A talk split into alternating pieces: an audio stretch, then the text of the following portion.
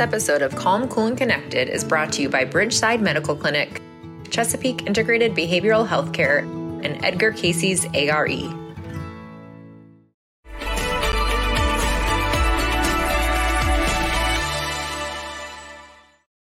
Hello and welcome to Calm, Cool, and Connected. My name is Dr. Elizabeth Fedrick, and I'm your host. And here with me is Ashley Snyder, and she's my co-host today.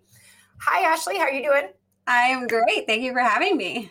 So excited to be here. So excited to be talking about this topic that is so near and dear to so many people's hearts because of how many of us are experiencing the impact uh, on our mental health due to COVID. Mental health is always something that's a very fragile topic. People struggle silently with mental health issues all the time due to how taboo it is, the stigma surrounding it.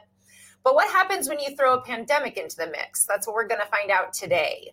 So, our next guest here to answer the question a lot of people are asking how do we stay mentally safe during uh, following COVID? So, join us in welcoming Dillon Espinosa. Hi, Dillon. Thank you so much for joining us. Hey, y'all. Thanks for having me.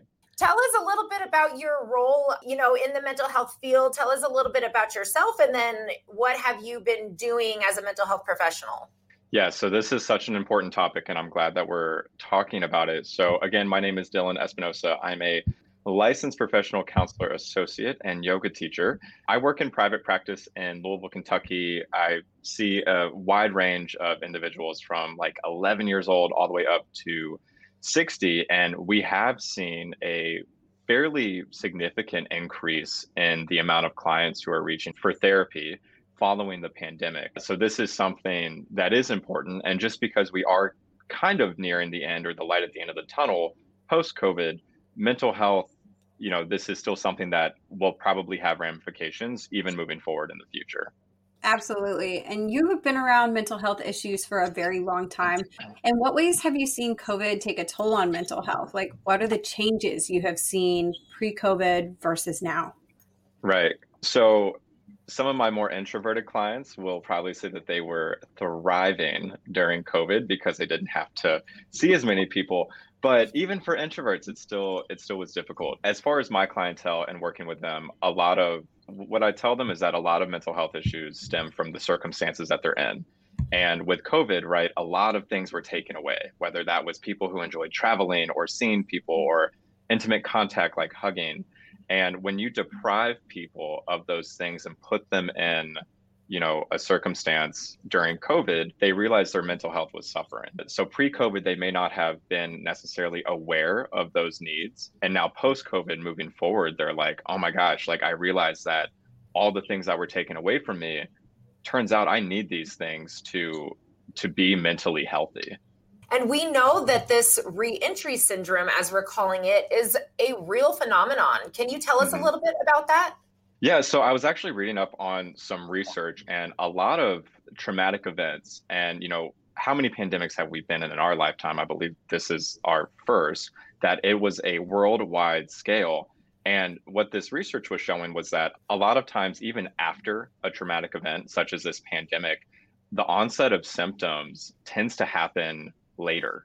So, although we may be feeling really well post COVID, there's a lot of hope, there's a lot of high energy. Some of this onset and reentry syndrome tends to happen even after uh, the pandemic. So, it's a very real thing to be cognizant of. And that's kind of where what I'm dealing with with my clients currently. Awesome. I, I know one of the things that you talk with your clients about is the importance of controlling the controllables. Mm-hmm. Can you explain what that means for someone like me who does not have a psych background? Right. So that's kind of a little play on word that I'm sure I did not create, but I say it all the time. so control the controllables, meaning during COVID and even post COVID, there's still so many things going on that may feel like it's outside of our control and it becomes really overwhelming, not just with COVID, but also some social justice issues and all of that. Because if you think about it, over the summer last year, we were battling COVID, but also a lot of social unrest. So all of that can feel like just super out of control and overwhelming. So I like to tell clients hone in on your controllables. What are the things that you can control that can impact your mental health in a positive way? So instead of ruminating on the things that you necessarily can't control, focus on everything that's within your scope. So that's what I mean by that. I love that. That is a very uh, well. That is the exact tool that I use with my clients. I just use different verbiage, and so I use circle of control, which is I create, you know, the whole visual of that. I draw the circle. We talk about what goes inside of it. So what they choose to wear that day or eat that day, where they work, their friendships. And then we talk about everything outside of that circle, right? Which is the pandemic and the the political unrest and all of these chaotic factors that we've all been dealing with the last 15 months or so. That is such a valuable tool. Right. Totally agree. Yeah. Definitely. What are some tips? Like, what are some things that you would tell someone who's having issues managing their mental health, and both during COVID and post COVID? There's a lot going on, and especially during COVID and post COVID. Knock on wood, it seems to seem it seems to appear that things are opening up. The vaccine is effective. Knock on wood. Hopefully, we don't have to do what we did last summer again this summer. For me, again, outside of controlling the, what's in your scope or the circle of your control, I also say to actively hunt the good stuff. There's a lot of stuff that if we watch the news or social media that can really bring our mood down and it just makes us feel deflated and hopeless. And when I say hunt the good stuff, I don't necessarily mean like toxic positivity, like just act like everything's fine, but focus on the things that are going well in your life uh, whether that's family, work, friends. Sometimes those can be glossed over when we see just like, you know, fire hydrant of just negative things. So I like to tell them to be intentional about hunting the good stuff. What are the things that are going well? And devote your energy to that, but not necessarily to the things, again, that may be out of our control. Yeah, that that is great. Do you, do you feel that you have seen an increase more in anxiety or or in depressive symptoms, potentially both? And are these tools that you're providing effective for both? So yes, anxiety and depression I have seen increase a ton. Most of my clients, in fact, their main presenting problem is either anxiety or depression, which was an onset of the pandemic.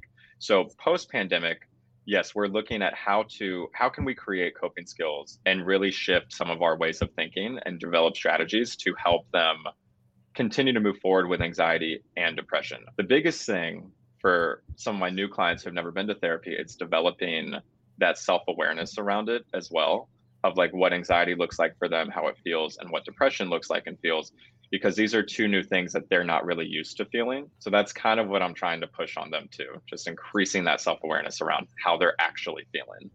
Right. I feel like for, you know, over a year, everyone was told stay inside, socially distance, wear masks. How how do you talk to your clients who are kind of afraid to go back out in public and to go to the grocery store and to do things that were totally normal pre-COVID?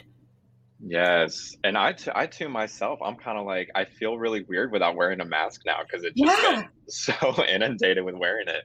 Yes. Ironically, I did get a cold recently, and I knew that was going to happen. Like the minute I stopped wearing it, um, Absolutely. you know, for me, it's kind of adopting a new mindset of thinking because, like you said, for the last year and a half, we've had you know wear a mask, social distance, avoid contact with other people so now I'm kind of trying to normalize those actions and behaviors again.